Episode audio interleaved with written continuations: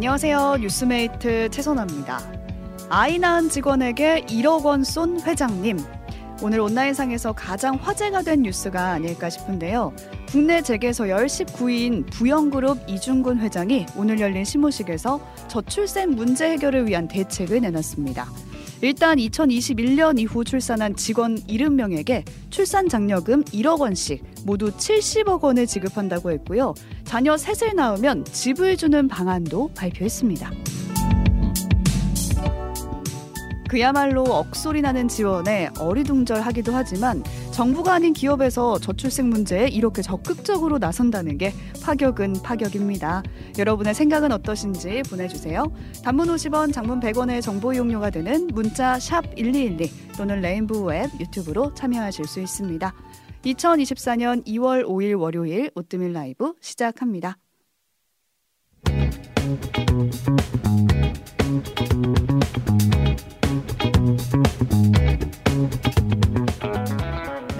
뉴스 나눠주실 분 신혜림 PD, 조석영 PD 나오 계세요. 안녕하세요. 뉴스 번역기 시리얼의 신혜림 PD입니다. 뉴스 자판기 조석영 PD입니다. 네, 제가 가져온 오늘의 뉴스는 신생아의 1억 쏜다입니다. 아, 기사가 되게 많이 나왔어요. 네, 그렇습니다. 지금 모르시던 분들도 부영이라는 기업 이름을 처음 하셨을 수도 있어요. 어, 그렇죠. 이 뉴스로 또 알게 되는 건데 윤준영님이 CBS도 도입하자라고 아, 예.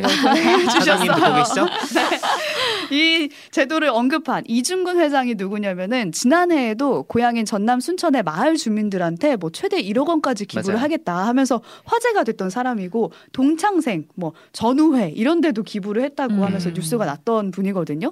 근데 이번에는 부영 그룹 차원에서 직원 복지로 출산 장려금을 1억 원씩 주겠다고 신무식에 발표를 한 거예요. 어. 세상에. 그래서 실제로 직원들 이제 쭉 세워놓고 받을 사람들 음. 사진도 찍고 제가 봤을 땐 이제 표정도 다들 좋아 보였거든요. 아, 있죠. 아, 시무식 가면 보통 표, 아 근데 시무식에서는 원래 표정이 보통 안 좋거든. 근데 오늘은 표정 좋았나 봐요. 1억 원 팻말 들고 다시 사진 찍었던데 셋째까지 나오면은 집을 주겠, 주겠다. 이거는 음. 좀 조건이 있었어요. 국가가 토지를 제공을 해준다면 영구 임대 주택을 지어서 주겠다. 어. 근데 혹은 선택할 수 있게 해주겠대요. 세 명분의 음. 출산 장려금 3억 원을 선택하든지 어. 음. 아니면은 집을 선택하든지 둘 중에 골라라라는 어. 거고 부영그룹이 원래 임대주택 사업을 하는 곳이거든요. 네네네. 네, 네. 그래서 이런 제안을 내놓은 걸로 보이고요. 음. 이외에도 말한 게 기부자한테 기부금만큼의 세액을 공제해 주다 주자 뭐 이런 음. 제안도 했습니다. 그래야지 개인이나 기업이 자발적으로 참여 참여를 해서 위기를 극복할 수 있을 거다. 마치 금모으기 운동 할 때처럼 이라고 말을 했습니다. 네. 그렇네. 댓글 반응도 사실 뉴스의 댓글 반응 그렇게 좋기 힘든데 엄청 칭찬이 많더라고요. 음. 그리고 부영 직원들 반응도 되게 좋더라고요. 그렇죠. 파격적 파격적인 회사 지원 때문에 아 이거 또 더 나와야 되나 이렇게 고민을 하고 있다. 그러니까요. 지금 다른 분도 댓글 올려주시는데 부영 자소서 쓰러 갑니다. 보내주셨어요. 회사에서 다녀 주는 건가? 어. 라는 생각도 들기도 하네요. 우선 정직원한테만 네. 준다고 나오긴 했던데 음. 근데 결국이면은 이런 결국 이런 논조가 돈이면 저출산이 해결되는 것인가? 이런 결론으로 갈까봐 좀 우려되는 점이 없잖아 있긴 합니다. 음. 음. 다른 기업이 호응을 얻었던 출산 장려 제도도 몇 개 소개를 해드리면은 근무 시간 관련된 것이 많았거든요. 그러니까 포스코 같은 경우에는 8살 이하 자녀가 있다면 재택근무를 선택할 수 있도록 했고요. 그쵸. 음. LG전자는 육아휴직을 2년을 줬어요. 네. 이런 식으로 출산 장려 제도를 운영 중인 기업들이 있는데 한편으로는 이런 지원책이 있는 회사에 다녀야만 그렇지. 아이를 낳을 생각을 할 수 있는 음. 건가? 라는 의, 인식을 심어줄 수도 맞아요. 있어서 사실 해당하는 사람이 소수에 불과하잖아요. 그렇죠. 예, 좋은 좋은 얘기긴 한데 음. 이런 식으로 풀어가긴 좀 힘들죠. 이게 회사가 그럴 수 없으니까 문제를 해결할 음. 수는 없을 것이다. 그렇죠. 하지만 이게 심각하다. 회사 차원에서 나설 정도로 음. 민간 차원에서 나설 정도로 이 정도의 인식은 심어줄 법하다라는 생각이 들었는데 두 분 생각도 궁금하더라고요. 아, 1억 투척. 네. 이중근 회장 개인 돈으로 주는 건지 회사 돈으로 주는 건지 이제 질문이 있는데 아마 음. 이건 회사 복지니까. 회사 복지니까. 이거는 회사 복지겠죠. 저번에 음. 마을에 준 건 아마 개인, 뭐 개인 돈이었겠지만 맞아요, 맞아요. 네. 개인 돈이었어요. 음. 저는 이제 이걸로 회사를 선택할 수도 있을까? 라는 음. 고민을 하긴 했습니다. 어, 자소서 쓰신 어. 분들 계신다는데. 저는 사실 안 갈 것 같긴 한데 그래도. 네, 네. 근데 이제 워낙 억이 작지 않은 억. 돈이라 억. 억 하니까 어. 어. 돈으로 해결할 그렇죠. 수도 있을까? 어. 이런 생각까지 들 정도의 큰 액수잖아. 혹은 원래 어. 건설 쪽을 희망하고 있던 사람이라면 갈 그쵸, 수도 있죠. 그렇죠. 음. 어, 네. 그러네요. 뿜유님 대기업 직원만 아, 애 낳으려는 그 이게 사실 이 문제가 있어요. 음. 대기업 직원은 저번에 우리 잠깐 소개한 뉴스 중에 네. 돈이 있어야 결혼한다 막 이런 음. 얘기도 있었잖아요. 부부 소득이 7천만 원 이상인 사람이 점점 늘어나고 있다. 음. 결혼한 사람들 사이에 이제 그렇게 안 되게 하기 위한 역할을 정부가 해야 되는 건데 맞아요. 네, 기업이 이런 기업이 걸 하고 있네요. 음. 네. 네. 서경 PD가 가져온 오늘의 뉴스로 넘어가 보겠습니다. 네, 이재용 불법 승계 아니라는 법원입니다. 이게 오늘 정말, 정말 큰, 뉴스였습니다. 자, 때는 바야흐로 박근혜 최순실 국정농단 시기로 거슬러 올라갑니다. 15년도죠. 2015년 이재용 회장이 이제 당시 부회장이었는데 삼성그룹 전체에 대한 지배권을 행사하기 위해서 자신이 지분을 가지고 있지 않은 삼성물산이라는 회사의 기업 가치는 떨어뜨리고 음. 자신이 지분을 많이 가지고 있는 제일모직이라는 회사의 기업 가치는 띄워서 부당하게 두 기업이 합병하는데 관여했다는 혐의가 있었습니다. 음. 저희가 이제 뉴스탐구생활에서 한번 설명 설명해드린 적이 있어요. 엘리엇이라는 키워드로 검색하시면 네. 나오는데 오늘 이제 이 혐의에 대한 재판에 1심 선고가 있었는데 음. 무죄가 나온 겁니다. 네, 이게 국정농단 관련 재판도 있었잖아요. 그렇죠. 그때는 대법원에서 사실 관련 사건이 유죄가 음. 나오지 않았나요? 그랬, 어요 네, 그래가지고 네. 이제 그때 무슨 재판이 있었냐면 당시 삼성물산의 최대 주주, 그러니까 손해본 회사 음. 최대 주주였던 국민연금이 자기들이 손해를 보면서까지 이 회사의 합병에 찬성을 했다. 음. 국민연금의 이 결정을 받아내려고 이재용 회장이 박근혜 전 대통령에게 뇌물을 제공했다. 는게 이제 대법원 판결이었어요. 네. 그게 판결. 판결이었어요. 네. 선고가 나왔어요. 그래서 이재용 회장이 징역 2년 6개월 선고받았다가 이제 가석방되고 이후에 사면까지 돼서 지금 활동을 하고 있는 건데 그쵸. 또 2020년 4월에는 대법원에서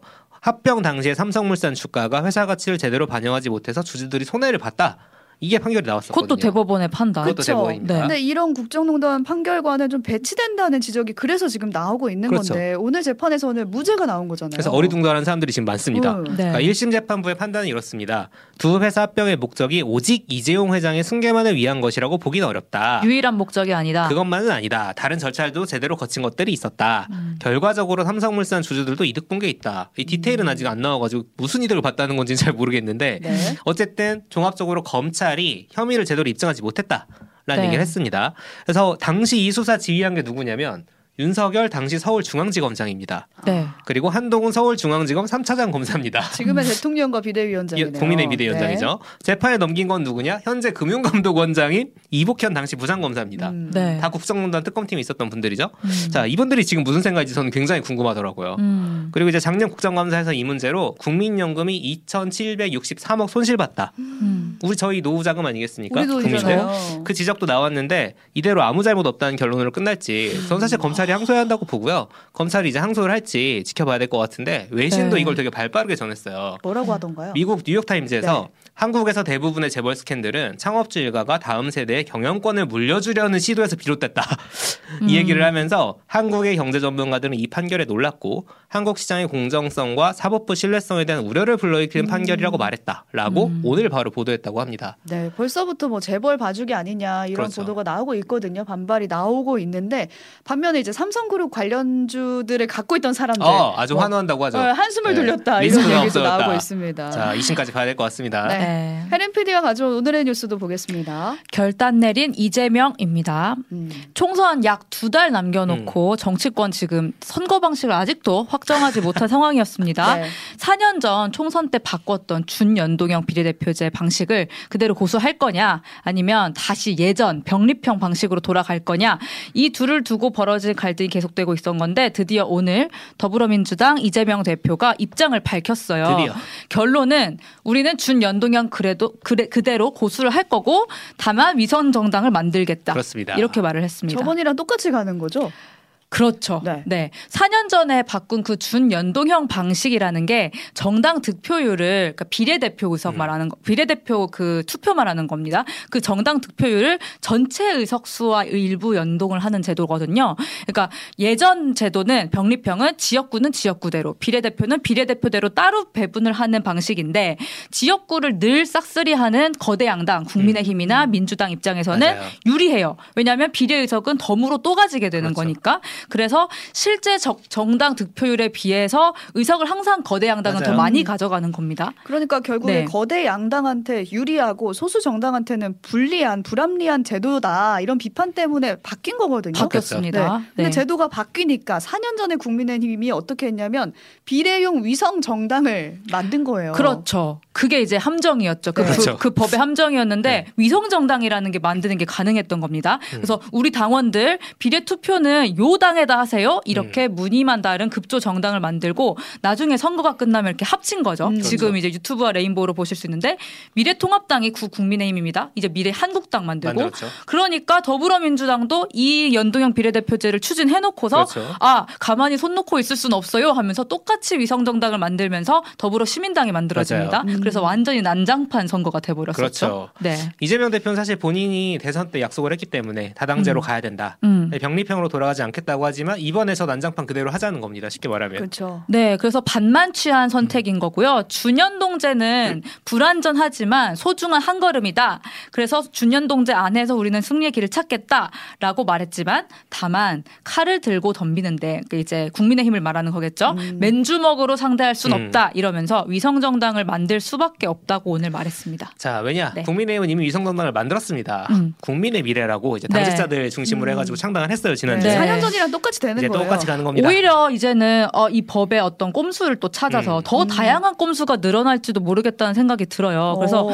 이재명 대표가 반칙이 가능하도록 불완전한 입법을 한 것을 사과드린다고 음. 네 번에 걸쳐서 맞아요. 사실 이번에 사과를 했거든요. 음. 그렇지만 국회에 지금 위성정당 방지법이 계속 여러 개 발의가 됐어요. 그렇죠. 근데 민주당은 계속 국민의힘 탓을 하면서 적극 추진하지는 또 않아서 그렇죠. 음. 이게 또 어떻게 벌어질런지 알 수가 없어요. 네, 아직 미궁입니다. 네. 아. 자, 여러분은 국민의힘과 민주당 중에 누가 더 잘못한 것 같나요? 저 이게 항상 궁금해요. 아, 네, 선거제는. 저는 양당이 이렇게 당당하게 우리 위성 정당 음. 만든다라고 이게 당당하진 않았, 죠 이재명 대표의 경우에는 아니, 뭐 사과를 하긴 했지만 음. 결국에 돌고 돌아 위성 정당을 만든다는 그렇죠. 것 자체가 표를 투표하는 산 사람으로서는 참 씁쓸하다. 네. 네. 이제 복잡한 법이긴 합니다. 연동형이. 네. 근데 이것의 어떤 취지라는 게 있는데 그렇죠. 아무도 이 취지를 지금 지키려고 하고 있지 음. 않다는 점. 이게 참 음. 아쉽네요. 아쉽죠. 네. 네. 여러분께서 댓글로 의견 남겨주시면 좋겠고요. 저희는 먼저 뉴스 탐구 생활로 넘어가 보겠습니다.